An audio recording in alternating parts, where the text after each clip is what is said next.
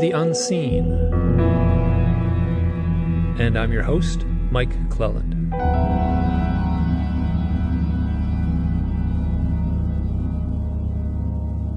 Preston Dennett is back again to talk, in part, about his new book, On Board UFO Encounters, with the subtitle True Accounts of Contact with Extraterrestrials. Now, I did an interview last year with Preston, and we talked about his previous book titled Schoolyard Encounters 100 True Accounts. So recently, when I found out about his new book, I contacted him. I got his book, I read it, uh, most of it, and we set up a time to talk. But just two days before I was supposed to call Preston to record our interview, I found out that Whitley had just interviewed Preston, and that interview was up online. So I listened to Whitley's interview, which is great, and I suggest anyone listening now must listen to him and Preston. There's a lot in that interview that's that that is wonderful. Now together they cover a lot of the stories in the book, including one account that has to do with some concerns and worries Whitley had about what he had written in Communion, and that goes back now over 30 years. So when Whitley was talking with Preston, there is a beautiful revelation that takes place, and it comes from an account in Preston's book. And this is from one of the on board the craft experiences. And in this story, told to Preston by, by one of the experiencers he's working with, a gray being holds up the book communion. Now, this takes place on board a craft. This gray being holds up the book communion and this leads to a very thoughtful exchange between Whitley and Preston. Now, I don't want to spoil anything, so please just go listen to that episode. Now, given all that, I did not want to post an interview that was similar to Whitley's. So I listened to his interview, I made some notes, and I didn't want to cover the same ground. So I I made up a list of quick little questions and I did this in a way to try to understand Preston's work and his methodologies. And this ended up to be so much fun. And and you know, when I was asking these questions, like both of us were laughing a lot, and it's the most engaging part of the interview, and this takes up the last half of the show. And this light mood is much different than most of my interviews here and the subject of UFO contact, I mean, usually brings with it a lot of seriousness, and it felt so good to have this light mood. This conversation was recorded Sunday, April 26th, 2020. Please enjoy.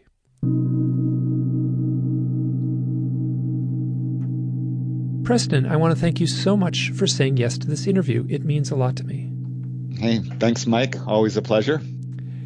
Hey, the initial thought for this interview was to talk about your book, On Board UFO Encounters.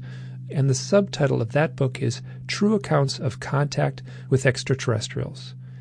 And today we're recording this on Sunday, April 26th. And on Friday, I didn't realize it, but Whitley had interviewed you and his show went up online. So I kind of, and I want to make sure not to cover the same ground. So I'll, uh, you know, we can we can focus on stuff that wasn't talked about in Whitley's interview. And for any of the listeners here who have not heard Whitley's interview, I recommend it highly. It was really great. And and what, one one chapter that really struck me as, I guess, almost powerful and sort of unsettling, or more than a little bit unsettling, was chapter five about the woman Lynette. Could you talk about that chapter? Yeah, Lynette. She's become a really good friend. I speak with her quite often, and uh, just an amazing lady. Uh, she's born in, let's see, 1957, and uh, pretty much immediately started having unusual experiences. She would, you know, as a very, very young girl, uh, she would wake up to see figures in her room. This is in a LaGrange, Georgia and uh, wasn't quite sure what was happening. She thought these were monsters coming out of her closet. Uh, when she told me, "Yeah, closet," I'm like, "Oof, heard that a million times." Uh, these figures often seem to come and go. The Greys, in particular, is through people's closets, and that's what was happening here. You know, this this is something I, I did for a while. I was collecting the questionnaires and kind of comparing and contrasting the questionnaires that were put out on uh, researchers' websites, and that was on almost every questionnaire. You know, they were very some some were very obvious questions like, um, uh, "Have you ever seen a UFO?" That kind of thing. But there were a lot that seemed a little odd, and and I've since learned that they're very normal. And one of the questions was, "Do you have a fear of closets?" Crazy, right? I mean, I hear it all the time. It's definitely a red flag. And so when she mentioned that, I'm like, oh, here we go. So it didn't surprise me a bit. Um, I think they use it as a way to come in and out without you know, knowing there's probably not going to be anybody in there. I don't know, but it turns up a lot. Uh, so yeah, she's like five or six years old and has these figures coming into her bedroom. Didn't recognize them as as Greys uh, until much later, but would call her dad, and he'd come running with his shotgun and say, "Search the room, search the closet." Of course, there'd be nothing there, and uh, really scared her badly. She had a hard time with it for a number of years. Uh, they would, you know, pretty much rake, make regular appearances, and then just one day seemed to stop coming in. Uh, but she she did have other strange incidents. Uh, she she has a couple of brothers. Uh, once her little brother went missing. Everyone's searching around for him, and uh, he comes out of the forest saying that he had seen a UFO. Uh, he now does not remember this, which is very interesting. And apparently, she had the same experience. She was missing. Nobody could find her. And she comes out saying, I saw a UFO, you know. And uh, she has no memory of this, but her brothers do. So there's definitely some weird missing time type incidents uh, going on very early on. Uh, as a young girl, she, you know, saw a couple of UFOs. Certainly, nothing super close up, uh, but probably she didn't really quite realize what was going on until she became a young woman and started having missing pregnancies. And it wasn't just one or two, it happened several times. Uh, she would go to the doctor, be diagnosed with pregnancy, be taking prenatal vitamins, you know, the whole deal. And suddenly it would just disappear. Uh, first time it happened, it was she was 19 years old, and she was about five months along. And uh, the doctors told her, "Well, I don't know. You must have absorbed the fetus." So that started to concern her. She was waking up with strange marks on her body and things like this. And through the years, she this happened. Gosh, I think it was four or five times. Uh, she ended up having a lot of kids, and her kids started to report experiences from a very early age. So yeah, she has had so much. I, I spent many hours trying to piece together everything that's happened to her. Uh, for example, in 1994, she was diagnosed with a, a tumor in her lung. And uh, the doctors were very concerned, and they're like, "Well, we're, we're going to have to do surgery. It looks like we're going to have to, you know, remove a quarter of your lung, half your lung." And it was around that time she had a close-up encounter. She was apparently taken on board. She remembers being laid out, examined, and this gray type figure plunged his hand directly into her chest. She said it was actually kind of painful and she had a burning sensation. She didn't see any instruments or anything like that. But apparently, this was a healing event because she went back to the doctor and the doctor's like, Well, you know, I don't know what to tell you, but we don't see your cyst anymore, uh, your tumor. It's disappeared. It must be some sort of spontaneous healing. So, yeah, lots of stuff like that.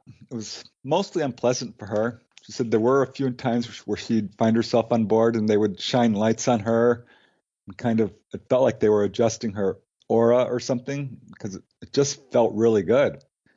They were giving her all kinds of energy and it was just a very nice experience. But really, her ultimate experience, uh, when I think where she got the most information, certainly, I was in 2011 because a lot of people I talk to who have these experiences don't get information. The ETs are very tight-lipped. They will say little beyond, you know, don't be afraid, we won't hurt you, you won't remember this. Whereas she had a full-on conversation yeah, 2011. She opens her eyes and there's six grays standing around her bed, and uh, she's fully conscious. And they're like, "Let's go." And she's like, "No, I'm not going anywhere." They were very surprised. They told her, "You've never resisted before," you know, and she's like sensing confusion from them. But she's terrified, you know, and she does not want to go. And they shine this light on her and float her off the bed and pull her out into the living room. The walls open up like levolor blinds, she says, and zoom, she's flying up right up into their craft. She says looked like the inside of a submarine, is how it reminded her, with metallic walls and sort of oval doorways. And they took her into this large chamber, and there was a floating table. They put her on it and uh, started doing some sort of operation on her.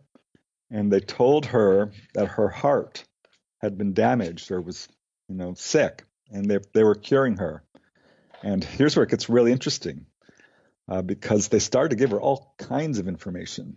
They told her it is to our benefit to keep you well.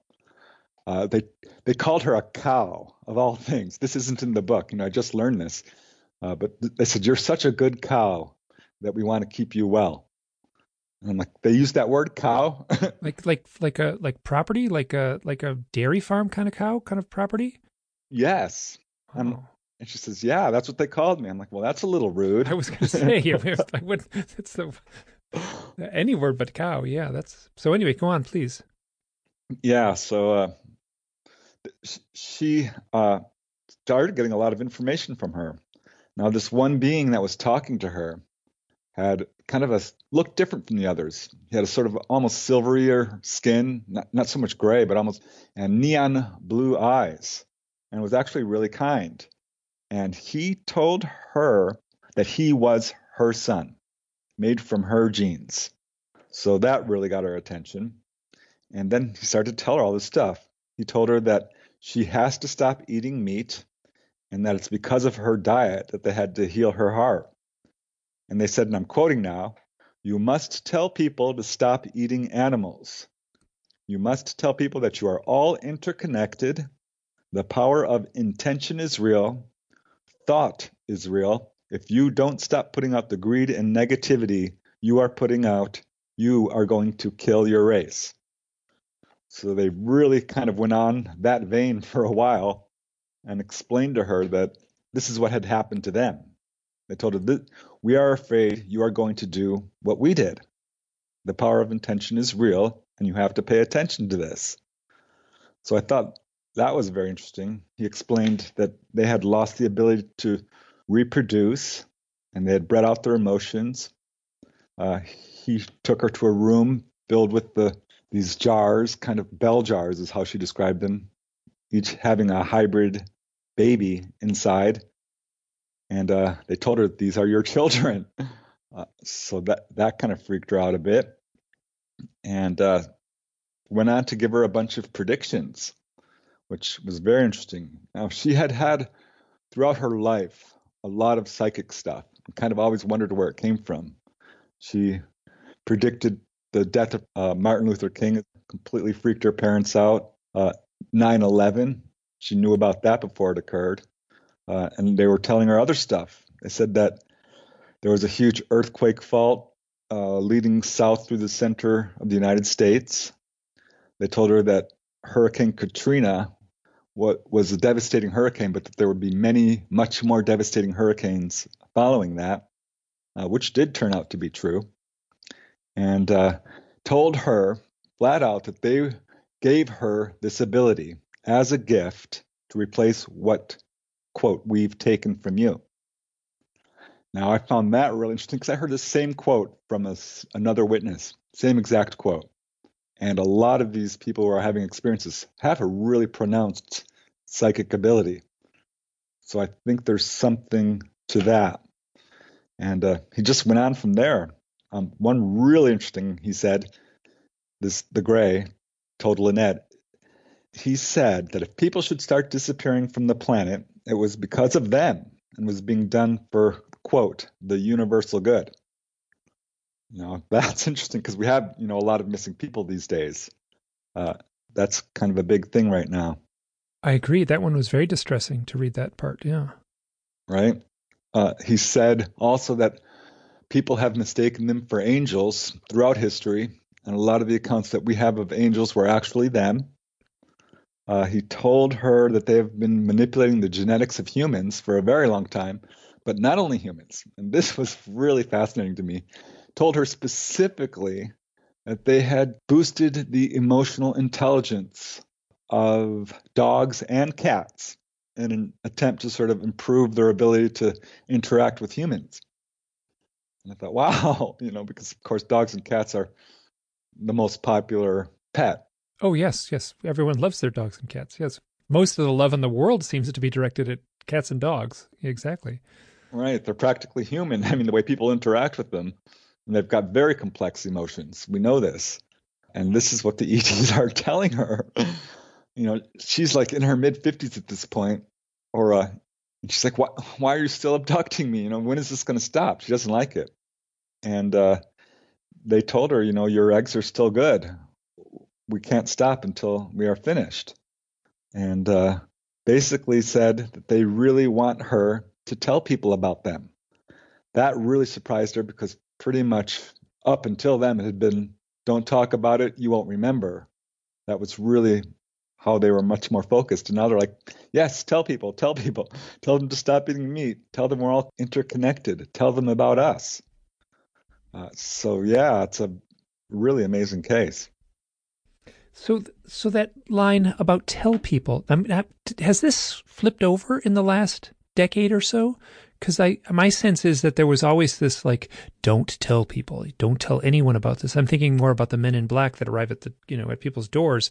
They ominously say don't tell anyone about this, and then this message of you need to tell people that seems to be new in about the last 15 or so years. Am I am I reading into that incorrectly? Uh, no, I th- it's kind of what I've noticed, and it's puzzling to me. And I was looking at that, and I'm thinking to myself, okay here we are with this whole UFO. I'll call it an invasion. It's essentially what it is. Uh, but it's while we know UFOs and extraterrestrials have been around for a very long time. You know, and when I say extraterrestrials, I do think that's what we're dealing with. At least, you know, a good portion of what people are encountering here, I think, are extraterrestrials in the classic sense, beings from other planets.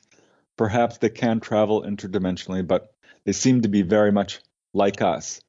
And we know they've been visiting us for, gosh, hundreds of years, if not thousands. Thousands, I'm sure. I mean, just judging from cave paintings and hieroglyphics and things like this. And and and folklore and mythologies, yeah. Right, but now here we have the modern age of UFOs, 1947. This huge super wave, you know, s- spreads across the world.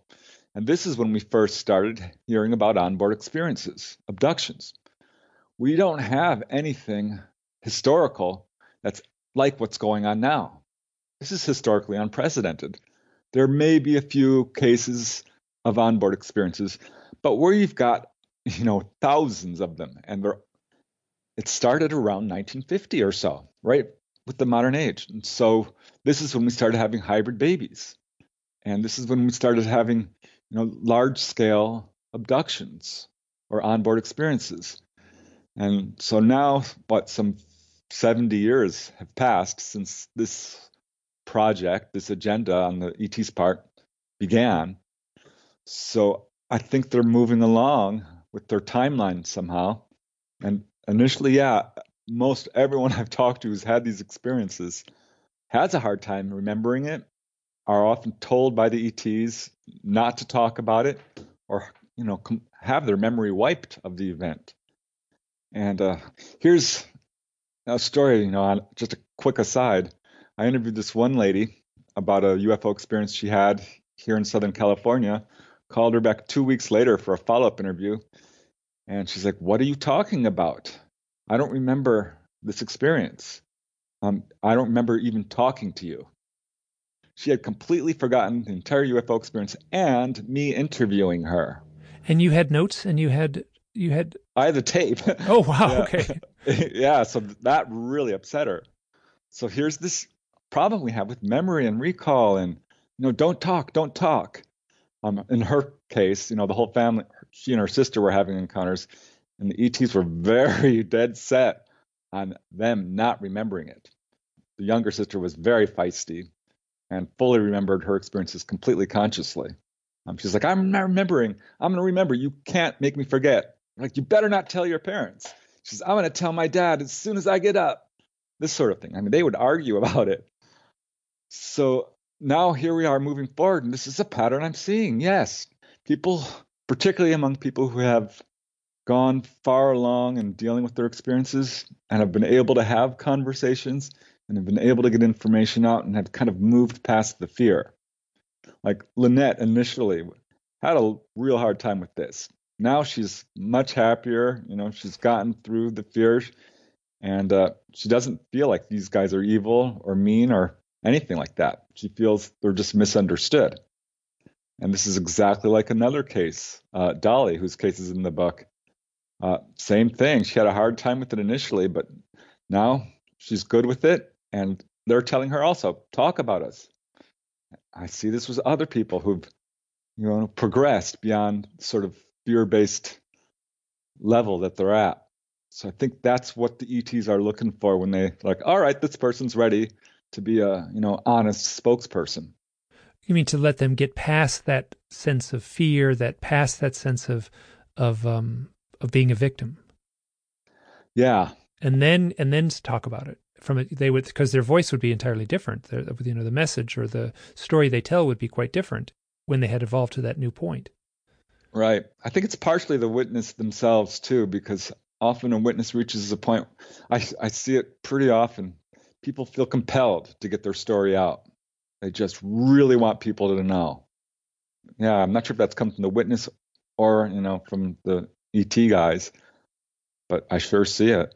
And that word compelled that shows up a lot in the you know like in in my writing in my in what people tell me that word compelled. I was compelled to do something and i feel the same thing. Hey we need to take our very first break.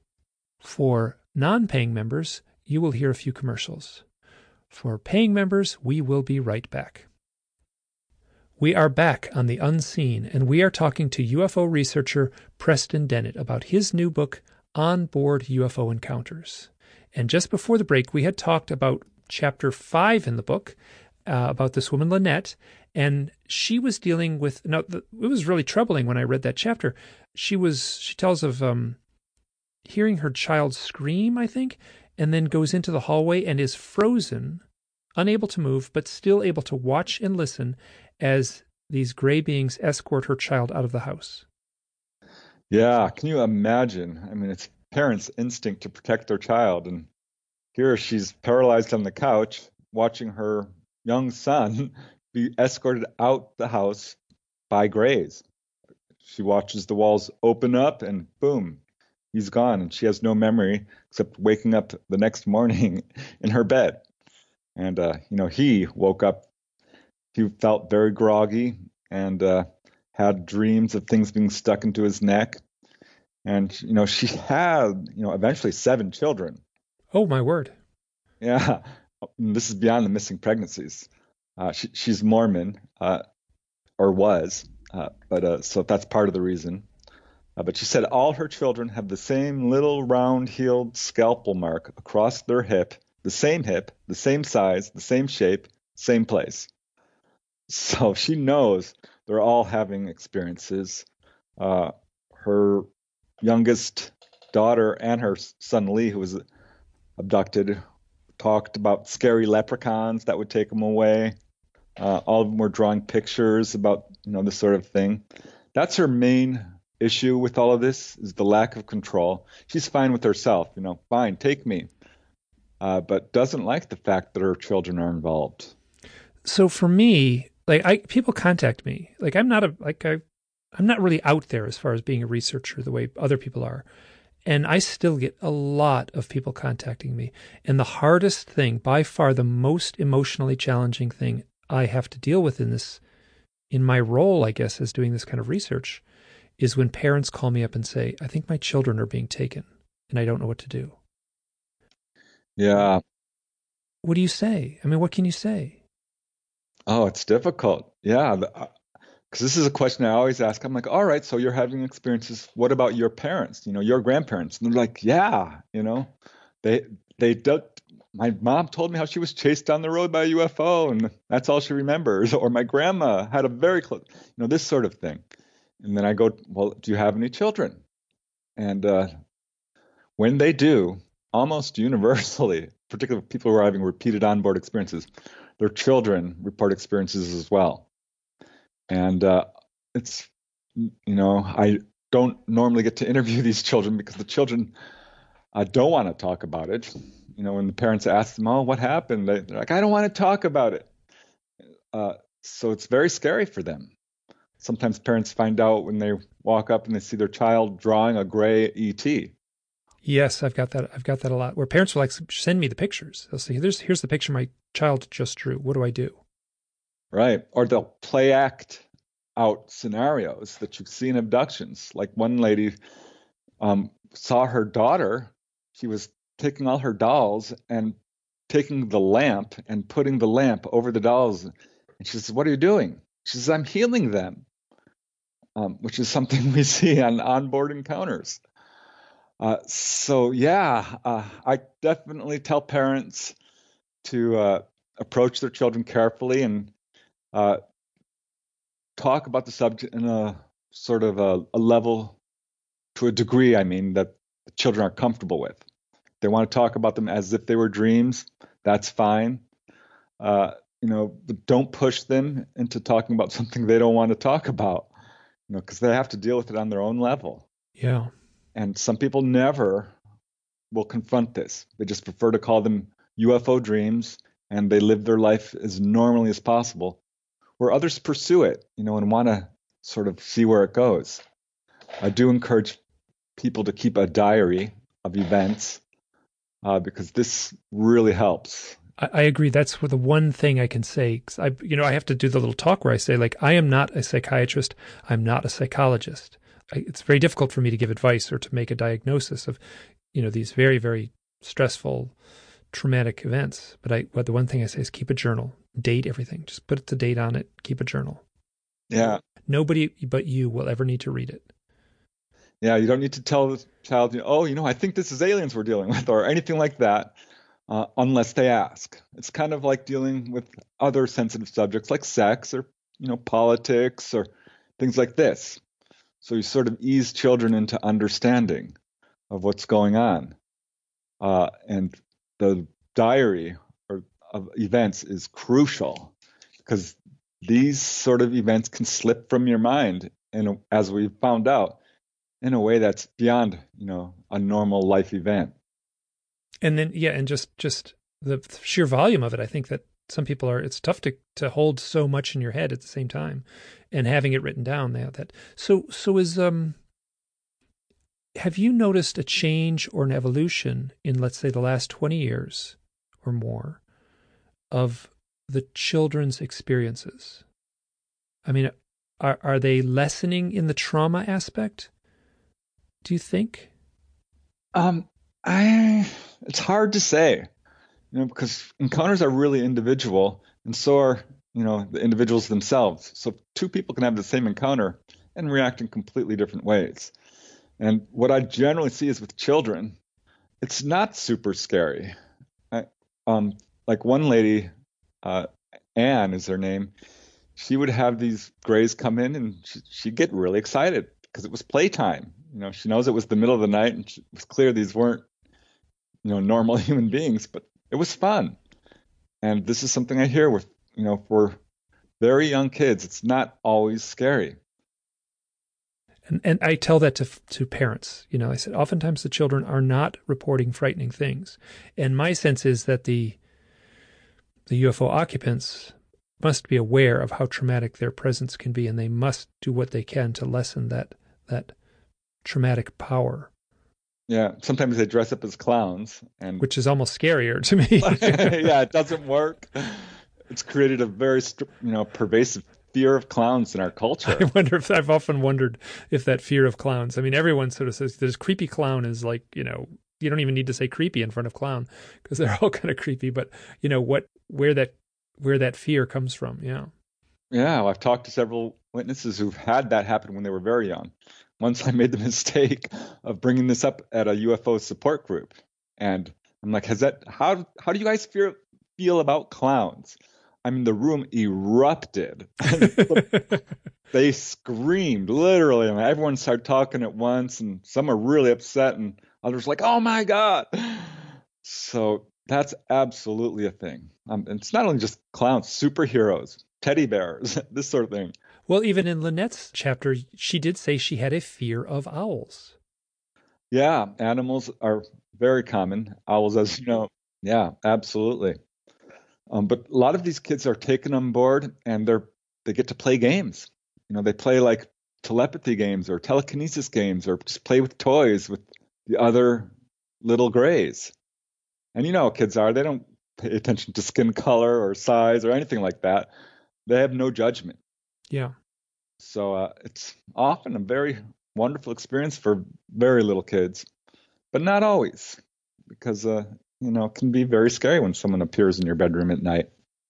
Hey, let's take our second break, and we'll come right back, uh, and then we can talk more about your work and your methodology and some of the some of the patterns you may have been seeing in this research. For for non-members, you will hear a few commercials. For paying members, we will be right back. We are back on the unseen with my guest, Preston Dennett, and we are talking about not only his books and his research, but his methodology. Now, now for here's a question for you. The, these collection books, which you've done a lot of, you know, collections of onboard experiences, collection of healing experience, collection of schoolyard experiences. So these collections, collections of UFO encounters by state and things like that. So these read like um like a little bit of like an encyclopedia in a way. There's there's a succinct chapter, highly focused on one person's experience. What's the overall value of this type of book? Uh, yeah, you know, it's something I kind of fell into. I think it's one of my areas of one of my specialties because I have access to a very large library of UFO information and uh, you know I can watch a movie. I, I won't remember it. I have to watch it a couple of times. Whereas this UFO stuff really excites me, and I I have a really good memory of it for some reason. Oh, uh, yeah, you're describing me too. That I feel the same way. right. So I've got this huge database, you know, that I can refer to, and also that's kind of swirling around in my head. And I start to see these patterns, and I'm like, wow, like the schoolyard book. I was heard about a few visitations where uh, UFOs have visited schools. You know, the Ruwa Zimbabwe case where a UFO landed next to the school and like some 200 kids saw it. And I knew of other cases, and I thought, you know, you know, there's four or five famous cases, but I've got a couple myself. I wonder if there's more. And I found a hundred, and I'm like, wow, this is something I don't think people have really are aware of or noticed. And here I'll interrupt the um the the interview we did last year about eight months ago was on the schoolyard cases. Yeah, so this was a sort of a pattern I noticed. This is how I uh, started, you know, doing uh, writing about UFOs. I had researched for a good ten years before I put out my first book, but I had written a number of articles revealing these weird patterns, like phone call from an alien. That was an article I wrote for Fate magazine because I heard of a, several cases where people had received strange phone calls that were related to their encounters. And these are good cases. I mean, one's Betty Andreasson, you know, mm-hmm. Raymond Fowler. The other is from Bud Hopkins, his star witness for Intruders, De- Debbie Jordan, I believe it's a pseudonym, uh, or Kathy Jordan. I think you know which case I'm talking about. Oh yeah, her real name is Debbie Kauble. She's open about her herself now. Yeah. Yeah, yeah. They both received strange phone calls. Whitley Strieber had a voice come over his stereo. So I started looking for it and I found a bunch of cases. And this fits the pattern of UFOs affecting electromagnetic instruments like radios and TVs and cars. Why not phones? So here's another example. And this is kind of what I fell into with, you know, my research is looking for these patterns. Like just recently, my next project, here's a little scoop, is uh, drive-in theaters. I found a couple of cases where UFOs targeted drive-in theaters in a really brazen, just in your face way. I mean, they come right down over the theater, right next to the screen, and scare the living daylights out of the entire audience. Oh, here, here, just just a, a, few weeks ago, I interviewed Ryan Sprague. He wrote the book Somewhere in the Skies, and we talked about one of those cases, and it was Scott Santa, and and Scott Santa and I have since become friends on Facebook, and we, you know, send notes back and forth about music and movies and stuff. Yeah, I just got a hold of him actually, because I put out a request on Facebook. I'm like, all right, guys, drive-in theater encounters, anyone? Because at that point, I had collected well over 50. I'm now approaching 100. Wow. And uh, these are not coincidences. I mean, yes, it's a great place to see a UFO. You know, a drive-in theater. You're out at night. You're staring at the sky for you know a couple of hours. It's ideal. But no, I mean, yeah, some of the cases are coincidental flybys for sure. But I'm going to say 80% these objects come swooping down. And in most cases, it's really interesting. They come right next to the screen or come up from behind the screen or hover right above the screen. Yeah. Uh, I mean, they're affecting Scott Santa's case is a really extensive case. Uh, there are some that are equally extensive. Wow. Wow. So the, yeah, these are the pattern. I love love it when you find like these patterns. I'm like, wow, look at this. What does this say about the ETs and their agenda on our planet? Hey, as I was reading this book, I sat there and and uh, I made some notes and I started making a list of things that show up. And we can just go through this little checklist. We don't have to dwell too much on it, but just tell me if I'm off base here. So things that show up in people's experiences, people who have had the direct contact experience, um, psychic skills. Uh, yeah, it's something I've definitely looked for. Um, these, what I find interesting is people can have this burst, or they'll not have any psychic experiences at all, have a bunch of encounters and then come away from it, and suddenly they're ch- channelers. That's my next they, thing. It says channeling. That's second right under psychic skills on my list here. Right. Or they do healing. That's the third thing under my thing here. So yeah, all of this seems to come together. And I'm like, wow, what is going on here? Because, you know, in Lynette's case, they said, oh, this is our gift to you. That's exactly what they told Pat, another lady. But I don't know. I feel like in some cases they are attracted to people who already have that awareness. I've wondered that. You know, do they are they attracted to people who have that awareness, or is this psychic awareness a byproduct of being abducted? Yeah, it's the chicken or the egg. Yeah, um, it's hard to know. Um, I think in a lot of cases it's a byproduct because that's what the ETs are saying, uh, flat out. Like, you know, this is our gift to you, and I've heard it specifically mentioned, you know, over and over. Wow. Here, okay, so down on the list here, I'll just read off some things. A newfound love of nature or environmentalism. Huge. Yeah. Yeah, absolutely. and I looked into that too, because one of the questions I always ask is, you know, what's your job? You know, what do you do for a living? And I found a really strange pattern, which is that a lot of people who are having really extensive encounters are doing good work for humanity in some capacity. And and for 25 years, if you had asked me that, I would have said, I teach outdoor wilderness skills and I take people out for long camping trips. And one of the goals is to teach or I guess imbue an appreciation of the wilderness. Yeah, this is what I see. Teachers are huge in this field. A lot of teachers, a lot of doctors, uh, inventors, social workers, environmentalists, human rights, animal rights.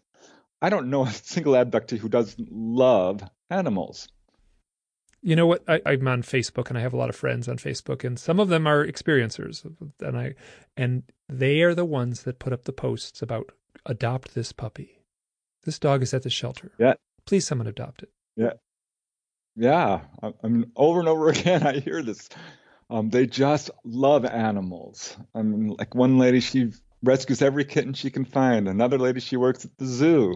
Another guy has his house filled with you know spiders and reptiles, and um, they love animals. And Uh, so, so one woman, she was in my second book. Her name is Kristen, and she's in a chapter called Kristen in the Desert. And her husband calls her Snow White because when she goes outside, like the birds come up to her and the squirrels come up to her, and she has so many beautiful animal stories about animals, you know, wild animals, deer and fox, just coming up to her, like that scene in in Snow White, where like the you know the squirrels and the birds do the laundry and wash the dishes.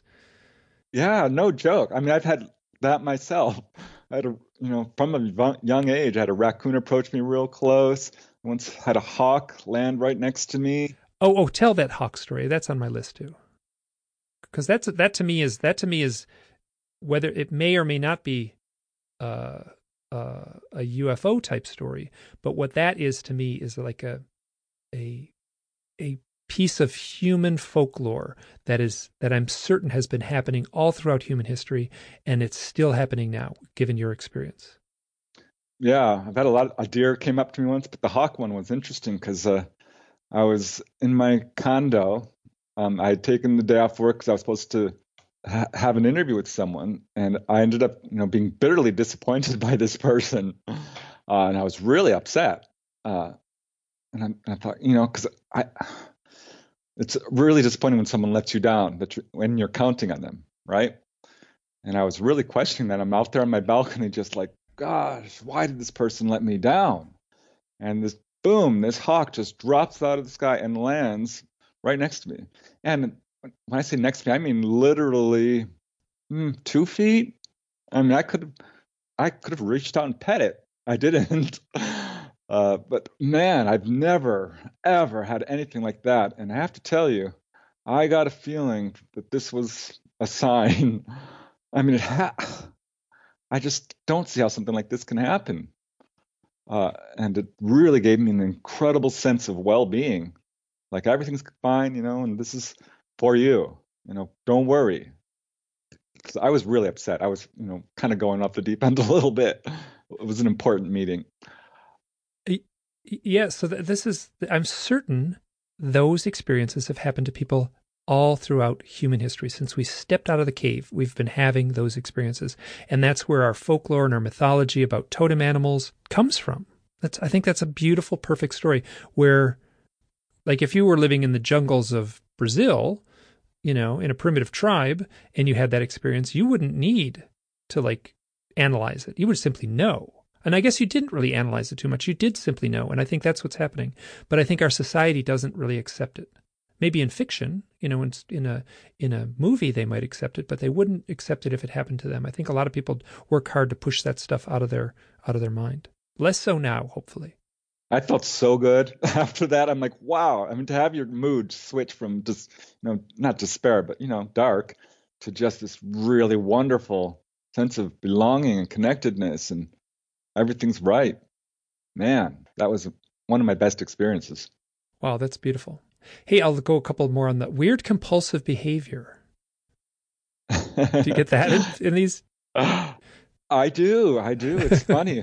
like one guy whose case is in the book, actually, uh, Tony is his name, had you know a UFO sighting, followed by a very close-up sighting of a gray in Brentwood Park in New York you know, that's where he lives near there, and couldn't understand his behavior because when he would sleep at night, he had to have the light on. You know, he needed background noise, and he would put little things on his doorknob so he would know if you know someone opened his door at night. And he's like, "Why am I doing this? I don't understand it." One guy, he actually would sleep under his bed. Tried to explain to his girlfriend. He's like, "You know, I don't know. I just this is the only way I can fall asleep." Yeah, I, I know more than one person who put newspaper down around their bed. So if someone walked up to the bed, they'd hear the crinkly noise. Yeah, baby powder. They'll sprinkle it all over the floor. and I know someone who put a fan in their rooms because if someone walked through the door, they would have to pass across the fan, and then he would feel the break in the wind. Right. I knew another put dishes up, all gla- glasses all over the floor, so they would be knocked down. So this is yeah, definitely a kind of compulsive behavior that I see uh, a lot of weird phobias. People can be walking along and they'll see. Remember those pictures of those big wide-eyed children? Oh yes, uh, yes. Oh, they abductees don't like that. They they were creepy to me. Yeah. or uh, mannequins might set people off. Lynette, I think it was her, um, hated Star Trek. Could not watch it. Oh, you know this. I was just about to say this. I was on the tip of my tongue, and I said I don't need to see this. At the, at the end of the original Star Trek series, when the credits roll, right, they would have these still frames from separate shows. And one of the final frames was this image of this alien, big bald alien with kind of big black eyes and this kind of horrid frown. And it was meant to be scary in the actual episode. and it was it turned out to be a puppet in the in the actual episode, but there was just this frame of that, and that's how the Star Trek television show ended as the credits were rolling. It was just a still frame of that, and that always gave me the creeps. And I remember having a very, very bad nightmare about that as a little, little boy. I must have been five. wow. Yeah, I remember that image actually. You know what I'm talking about? Yeah. I, I do. I do. Yeah. And these definitely, and one lady, she's like, you know, I just don't like dwarves, midgets, little people. I'm like, really? You know, and so these were all these phobias are something I definitely look for. Clowns, of course, we've already talked about. Yeah. uh, but it can be anything. Okay, here, let uh, me keep going. Increased synchronicities. Uh, no, that is um, a huge thing. Uh, there are people who tell me that their relationships were set up by the ETs. Hear uh, that um, over okay. over. Oh, yeah. So Andrea and I, whoa, wow, that's a story that'll that'll how Andrea and I met is off the charts. I won't go into it now. yeah, but, but, wow, our story is out of hand. So I know Bud Hopkins has cases like that. Uh, John Mack, um, uh, Eve Lorgen has collected a lot of those. Yeah, yeah, like people who don't know each other meet each other later on in life, and like, gosh, you look familiar, and suddenly realize, oh, this was the person I met on board a UFO. That happened to Beth Collins and Anna Jamerson uh, who put a book, wrote a book called Connections. Oh, I love that book. I love that book. That's where they the big bee, they the big right. weird bee follows them around when they're at, alone at the house for the weekend. Yeah, yeah, yeah. They didn't. They met each other later in life. Well, not really. Actually, they met each other when they were little girls on board a UFO, even though they were geographically separated by large distances. I have a friend Suzanne and her partner Jack. They have that story too. So that that's a weird coincidence but it's all kinds of things. Uh, and c- certainly happened to me. I mean, I can, you know, at my job as a bookkeeper, I used to go to the bank and the post office every day, pick up the mail, and you know, drop off the deposit. And I'd be in line at the post office, and someone would start talking about UFOs to me, and I'd look down at my shirt because you know I do have a couple of UFO shirts, but I don't wear them to work. or you know what? Why is this person? There's nothing about me that. Why are they talking about UFOs? And that's happened far too often. Uh, yeah, I have a friend, and she has that same experience too, where she actually gets in trouble at work. They basically tell her at work, like, "Stop talking about UFOs," and she's like, "I don't talk about UFOs." And then she actually went into the, like the little office where she was a teacher, and she went into the little office where the teachers' uh, lounge is. And as soon as she walked in, she heard the conversation change to UFOs. The other people in the room were talking about UFOs. They turned to her and said, "You know, like you need to stop bringing up UFOs you need to stop talking about this. And she said, I'm not talking about it. You are. Right. Or people get an impulse to go outside and boom, a UFO shows up. Uh, you know, I, I remember one weird thing that happened to me was uh, Steven Greer was coming to LA to, you know, form CSETI, a charter group. I'm like, wow, I'd love to go to that lecture, but it was like $300. I'm like, can't do it. I'm sorry. You know, as much as I'd like to see it, that's just I'm not going to pay that. And the newspaper calls me up and said, We've never done this before. We just don't do this. But would you go to that lecture if we paid for you? And you could write an article about it. I'm like, Hey, sure. You got it. Thought that was strange. It it's like the it's like the path is gets laid out before you magically. Yeah, I ended up meeting very crucial people at, at that. You know, one of, one lady became a chapter in one of my books. Another became a very good friend. I connected with Steven Greer. He's like, here's how you contact a CE5. Here's his first case by Preston Dennett. I'm like, whoa. And, and here's another case by Preston Dennett. Those were where people used lights and lasers to call down UFOs. And so I'm like, wow. So he was referencing you in his talk. Yeah. He Says, here's good cases about how you can initiate a, you know, a human initiated UFO encounter. Here's a case by Preston Dennett from 1978 in San Diego, where a guy used lasers to call down a UFO. I'm like, holy cow! If I hadn't gone to this meeting, I would never know that he's, you know, quoting my cases. And uh, we ended up becoming friends, and you know, going to Topanga Canyon and actually calling down UFOs successfully and I have very strong opinions of Steven Greer, but I, I will say, like, if you put out a, a, high level of intention, oh, that was a quote from the from the woman's son. she basically said, you know, you know, what did she just uh, the power of intention is real. You know the quote you read earlier uh, when you read aloud from the book about uh, Lynette? Yeah. I was going to read that aloud. I said, "Oh, I'm going to take this quote and I'm going to read it aloud." and that, one of the lines in that quote is, "The power of intention is real," and I believe that. And I feel that if you have a group of organized people, they're focused, and they go through a ritual. I don't even think it matters what the ritual is. I mean, you can light a candle, you can all chant together, you can all hold hands. It doesn't matter as long as there's a like a ritual.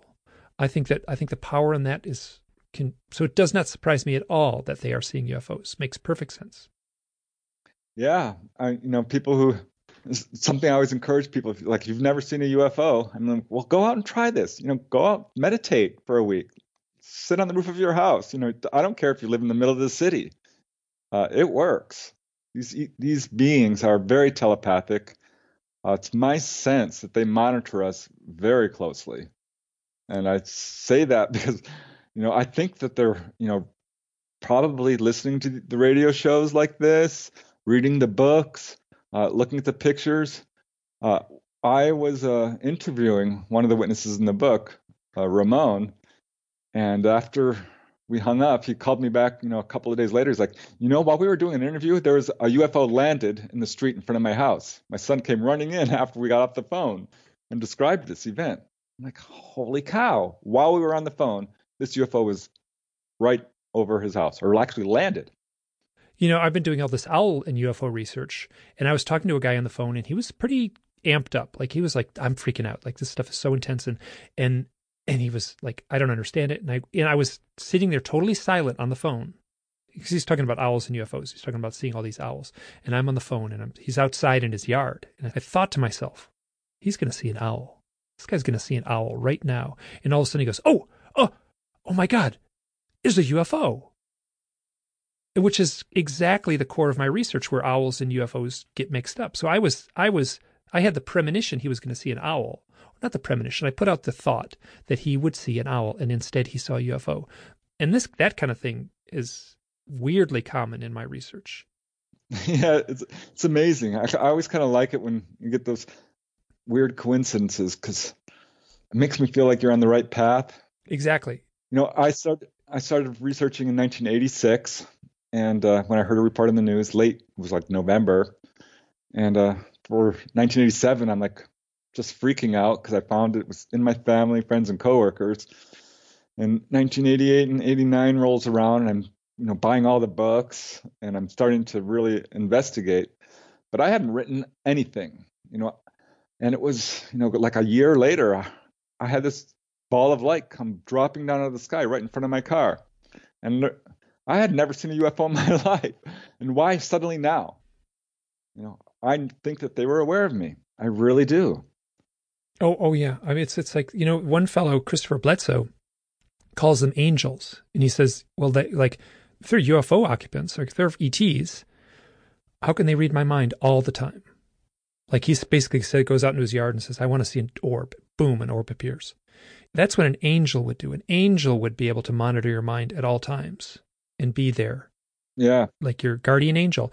But it but a ET, we have a different definition for that. You know, I understand the way he frames that. I understand that completely. Yeah, it's interesting because you know I always say, "Oh yeah, I think these are ETs," and I do because I think we have the crash saucers. I think we have the bodies. They're creating burn marks on the ground. They're on radar. Um, I think it's the theory that best fits. But I have to tell you, there's one guy in the book who's like, mm, "I think these guys might be demonic." No evil, you know, spiritual in origin. And another guy had a very friendly encounters with Nordic type ETs. I don't like that term. Uh, human looking is probably my preferred term. And he says they're angelic. You know, he feels it's related to the rapture that's coming, and people are going to find out that these beings come from God. And most think they're dealing with ETs, but there's one guy, Joe Gardner. He's like, you know what? I'm not entirely convinced that you know, I'm having encounters with Pleiadians and reptilians and greys and you know ghosts and all of because he has a lot of paranormal experiences as well. His sense is, you know, he's more in the Jacques Vallée, Jerome Clark school of thought, where we're dealing with a uh, intelligence, a mysterious intelligence that's very uh, powerful, uh, but not necessarily extraterrestrial in origin, you know, as we would think of it perhaps interdimensional or something, something that wears different masks and can you know put on an appearance of ETs, but isn't necessarily extraterrestrial. When I got your book, I know Joe. Joe and I used to talk on the phone quite a bit back around 2009. I haven't talked to him in years, but we do a chat occasionally on Facebook. So, um, so yeah, this has become a very I don't know what's the right word. I want to say, I wanted to say clubby. That's the wrong word, but like it feels like like like when I read these books, like I it's my these are my friends in a way. These are my I, I, don't want to use the term family, but I feel like I can relate so strongly to the people in the, in your book. Oh yeah, it's really interesting because close encounter experiencers um, vibe really well with each other. And it's interesting. They, they'll look at me sometimes and they're like reading my aura or something, and they're like, "You've had contact." I'm like, "Well, you know, I, I don't remember being on board personally or anything like that. Certainly, I've had a number of very close-up sightings, but yeah, they definitely have a community." Well, you're certainly doing the work that needs to be done, whether it's uh, whether you've ever been on board a craft or not. It certainly seems like they kind of zapped you with a, this uh, this purpose Oh, they know about me. Yeah. so. You know, sometimes you know I, will lay off the writing and I'll pull back a little bit because it's a lot, you know, dealing with this. And uh, then I'll see a UFO. Uh, you know, usually just an unexplained light that's slightly ambiguous. Like one time, driving down the freeway after work, and mind you, this is L.A. The freeway is crowded, and I'm like, wow, look at Venus, because I would watch Venus, you know, as I would drive down the freeway towards the west. I'm like, Venus looks twice as big tonight. And then I looked over to the left. I'm like, oh, there's Venus. uh, this is not Venus. and I'm looking up at it. I'm like, does anyone see this? And whenever that happens, I'm like, what? Sometimes you get a little telepathic link. I mean, sometimes I've actually gotten messages straight up, like, this is us. And uh, I feel like that sometimes happens. Like if I uh, right when I put a book out, I'll get a sighting, or if I haven't put one out in a while, um, I'll get this real strong urge, like, hey, hey, hey, you know, what? Stop taking a break, get get back to work uh, from a sighting, you know. Well, I mean, um, Barbara Lamb had an experience where she finished a book, and then she was at her home, and she was she was abducted, plucked out of her home, and had a missing time event this is a funny story here. I'll tell the whole thing. Uh, she's walking from one room to another in her house, full daylight, and she's like walks from the kitchen and goes into the living room. There's this like eight foot tall reptilian standing in her living room, and she says she has no fear at all, and she's very you know you must know Barbara. Yeah, yeah, I've heard this story actually. Yeah, in, in, a very soft spoken way, she's she's in her in her way, her very sweet soft spoken way. She says, like, I am the kind of person who doesn't like snakes or reptiles. So I should have been afraid, but I walked right up to it and said, Why aren't I afraid? And she had a telepathic message that said, You know, I have been genetically bred, so I do not produce fear. And the next thing she knows, she's standing in the middle of her living room and it's nighttime and the big giant reptilian is gone. So it just went from full daylight, boom, to nighttime some number of hours was missing. I don't remember what it was. And then under hypnotic regression, which is uh, questionable and, and everything like that, but she was lifted out of the house and she met with the beings on board the craft. And they basically said, Thank you so much for writing this book. We really like it. We were basically, they gave her thumbs up on, on her book.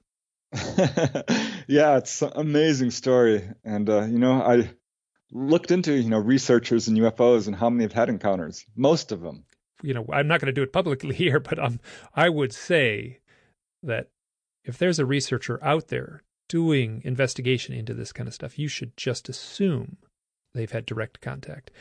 And if they don't, that is a very small percentage. The people who have not had contact, I think, are, I may, they might not even exist. I, I it's, I, it would be incorrect to say 100%, but wow, I bet you it's pretty close. Yeah, I think David Jacobs notably says no, no, I've never seen anything. Uh, but but his but his clients say that they've seen him on board the craft. right? I've had pe- um, people tell me that too. One lady I was working with, it's like, "Oh yeah, I saw you on board." I'm like, "You're kidding?" she did she did channeling, right?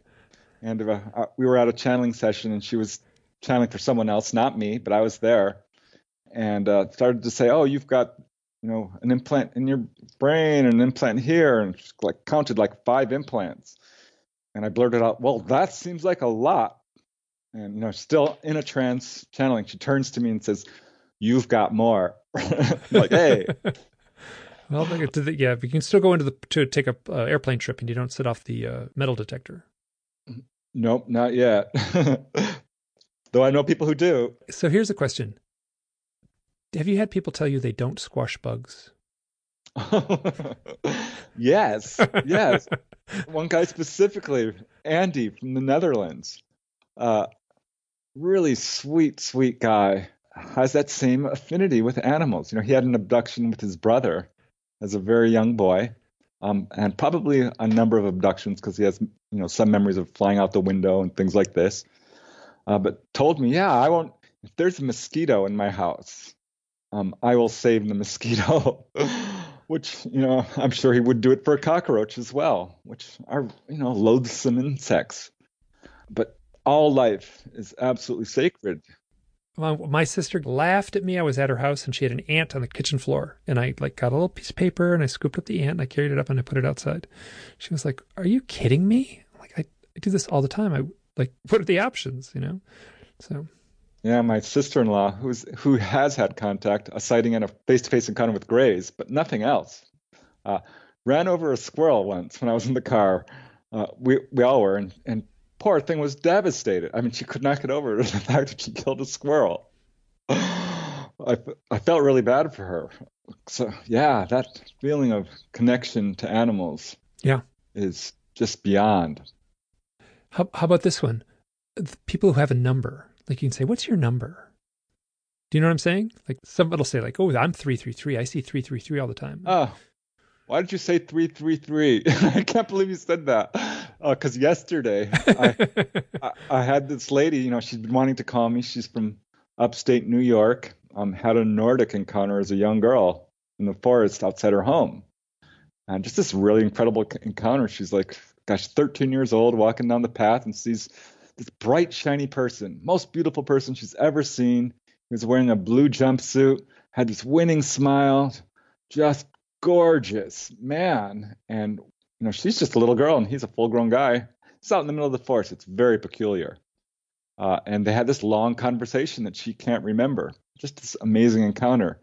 I'm like, wow, you know. And I started asking her the questions, to see if she's a full-on experiencer.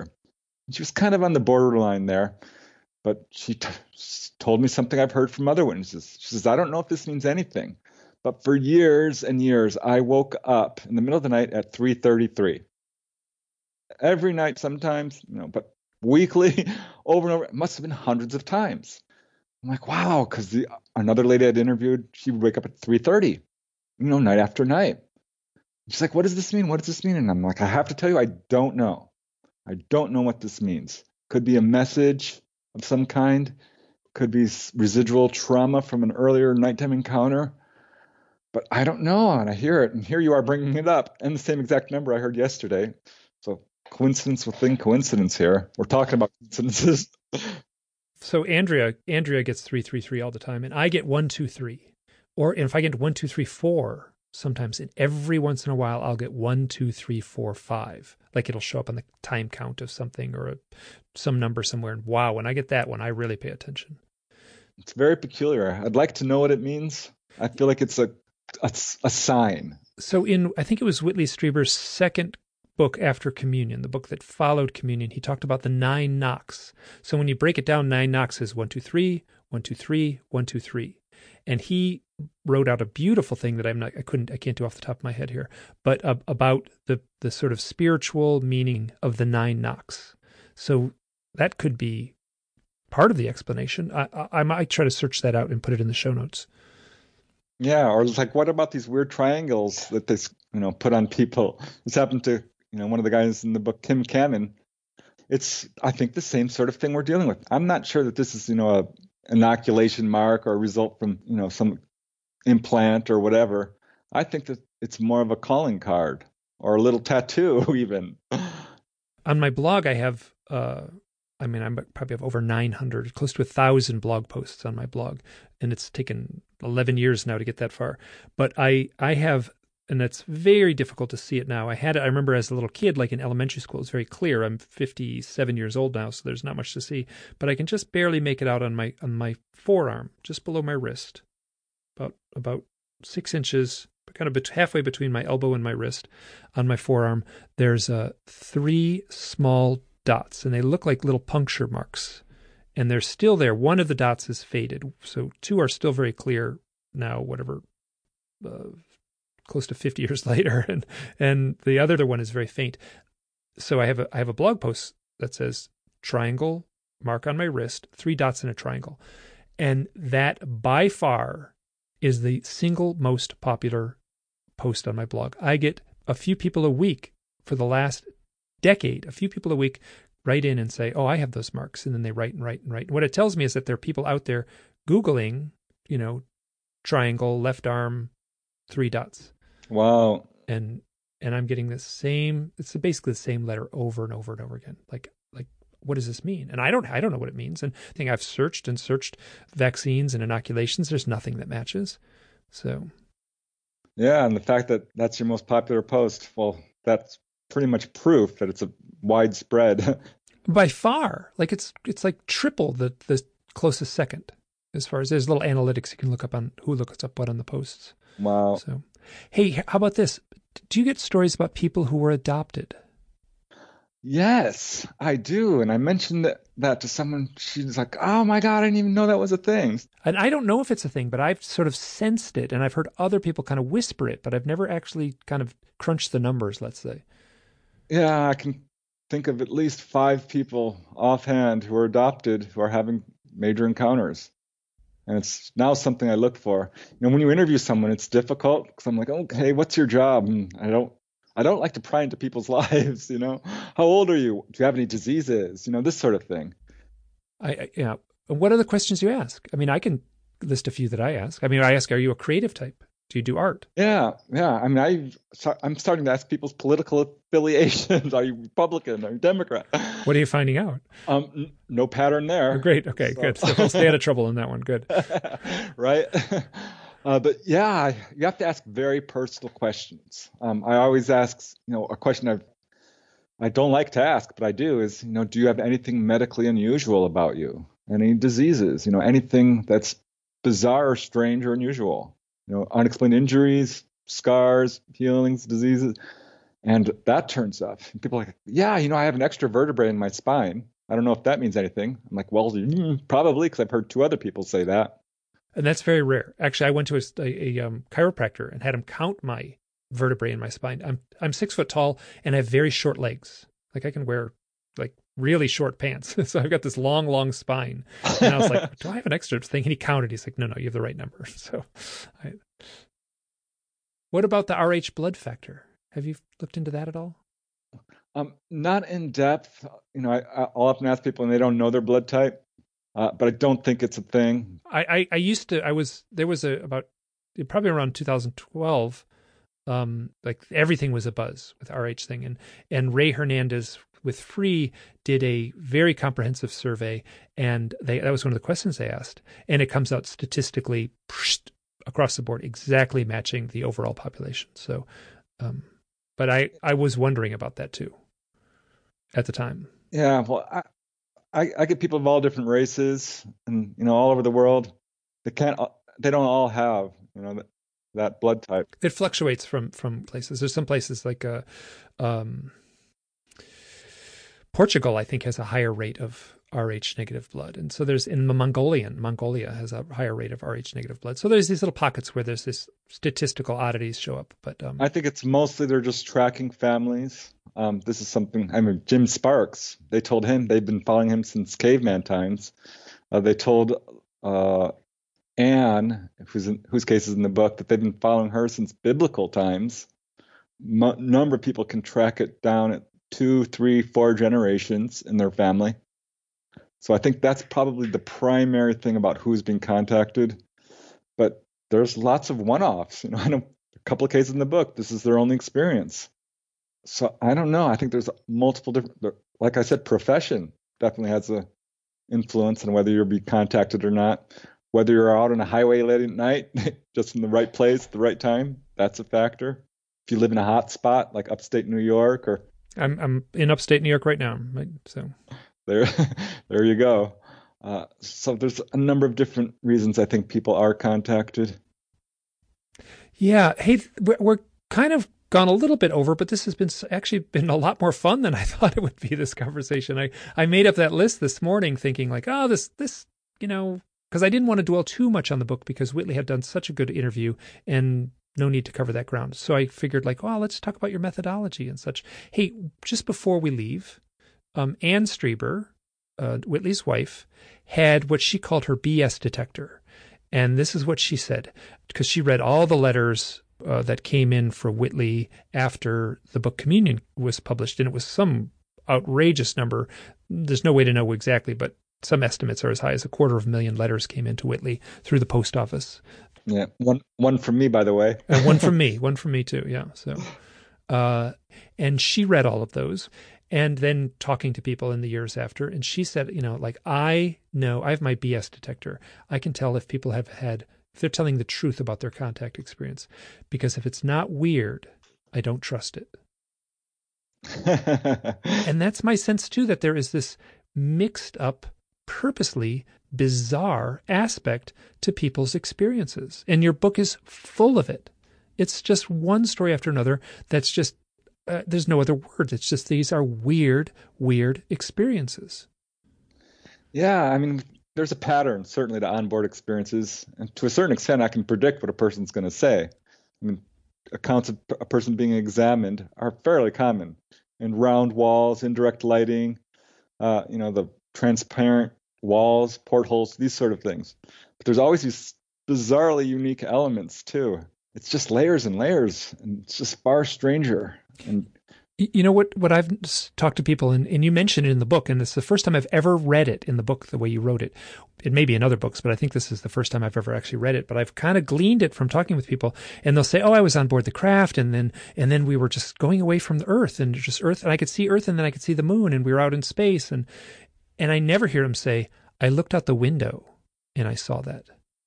It's more like, and, and Suzanne Chancellor said it, that she was in the craft and this being next to her just kind of like waved its hand the way you would way you would uh, like you would wipe steam off of a window that had steam on it and then all of a sudden the the wall was translucent and you were simply looking out into space not through a window but just through a magically invisible the hull of the ship suddenly to their perception is gone.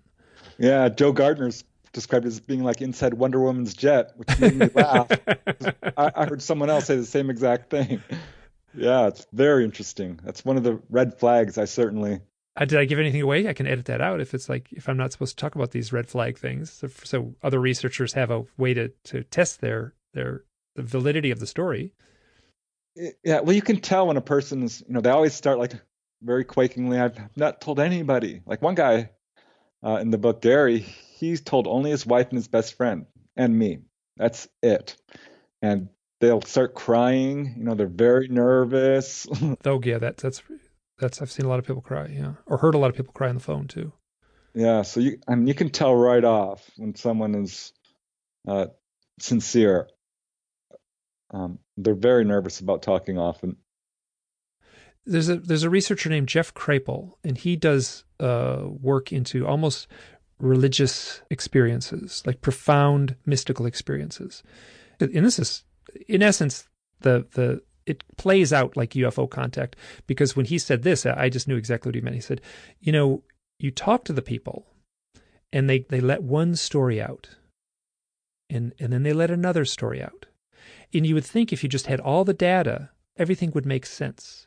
But what happens is each story gets progressively stranger. So the more data you have, it doesn't make it easier to make sense. It makes the whole thing so much more weird because you're just getting one more weird piece of information and it it doesn't help you as the researcher. You're kind of left looking at this collection of weirdness instead of a logical, pragmatic set of data points. Yeah, yeah. Like one guy I just mentioned Gary. He's from England. I did a very extensive interview with him. You know, he recently read the book and he was going through the other people's stories, like, "Oh my gosh, you know, I have to tell you that this happened to me too, and this." And these were, you know, questions. I didn't want to get too deeply into him because he was pretty traumatized by what happened to him. He's, you know, working through it. Uh, but he got a lot of corroboration from other people's accounts. And it's like, I'm, I'm sorry I didn't tell you this. I didn't know that it was connected, but this happened to me too. Yeah. Uh, so yeah, all kinds of red flags that you can use to vet, sort of corroborate people's experiences hey, this has been a ton of fun. I, it was much more fun than I was I expected it to be. I've just I'm I'm glad I kind of went down this road with all these you know sort of little rapid fire short questions. That uh, I think I laughed a lot more on this this uh, episode than I usually do. So uh, awesome, good. And then um, how do people get a hold of you? Uh, it shouldn't be hard if you just Google my name. It should take you to my website. The actual address is prestondennett.weebly.com. It's two N's, two T's, and Dennett and uh, you can contact me through my website. Yeah, I love hearing from people, whether they've got a story they want to share or a question or a comment or whatever. But all my books are on my website, excerpts. You can purchase my books through my website or you know on Amazon or other online retailers or in bookstores. And uh, yeah, thank, thanks for having me on the show, Mike. I really appreciate it. Good. Hey, and once again, anyone listening to this, make sure to listen to the interview that was put online just three days ago by Whitley. And that interview with you is great. So um, uh, do yourself a favor and listen to that one. Yeah. Hey, Preston, this was great. And I look forward to talking to you more. Hey, yeah, me too. Anytime. You got it. Great. Thanks so much. Bye. Bye.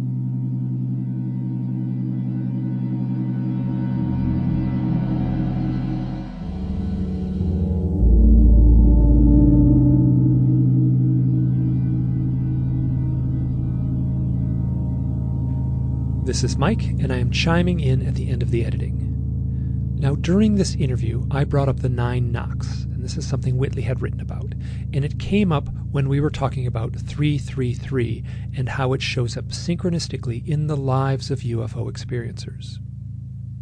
Now, Whitley wrote about this in his book Transformation, which is book two of the Communion series. He described nine loud knocks on the wall of his cabin, and I think this would have been 1986. Now, this happened late at night, and it played out with a mechanical exactness. Nine knocks in three sets of three. Now, that book, if you haven't read it, is well worth reading. And Whitley pointed out that back in the early 70s, he was in touch with a man who had given him nine questions and like the knocks on the wall of his cabin, these nine questions came in three groups of three. Now, I'm going to read an excerpt from the book Transformation. The nine knocks are nine questions. Group 1 What is the nature of the substance or problem? What is its origin? What is its composition? Group 2. What is its function?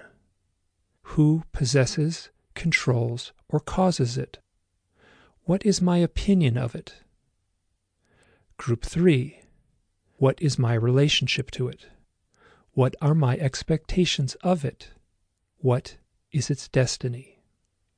Perhaps the nine knocks were organized into three groups of three for reasons I know nothing about but they jogged my memory and I could use the nine questions to clarify things for myself. I understood that the only thing now standing between me and helpless panic was my ability to ask questions.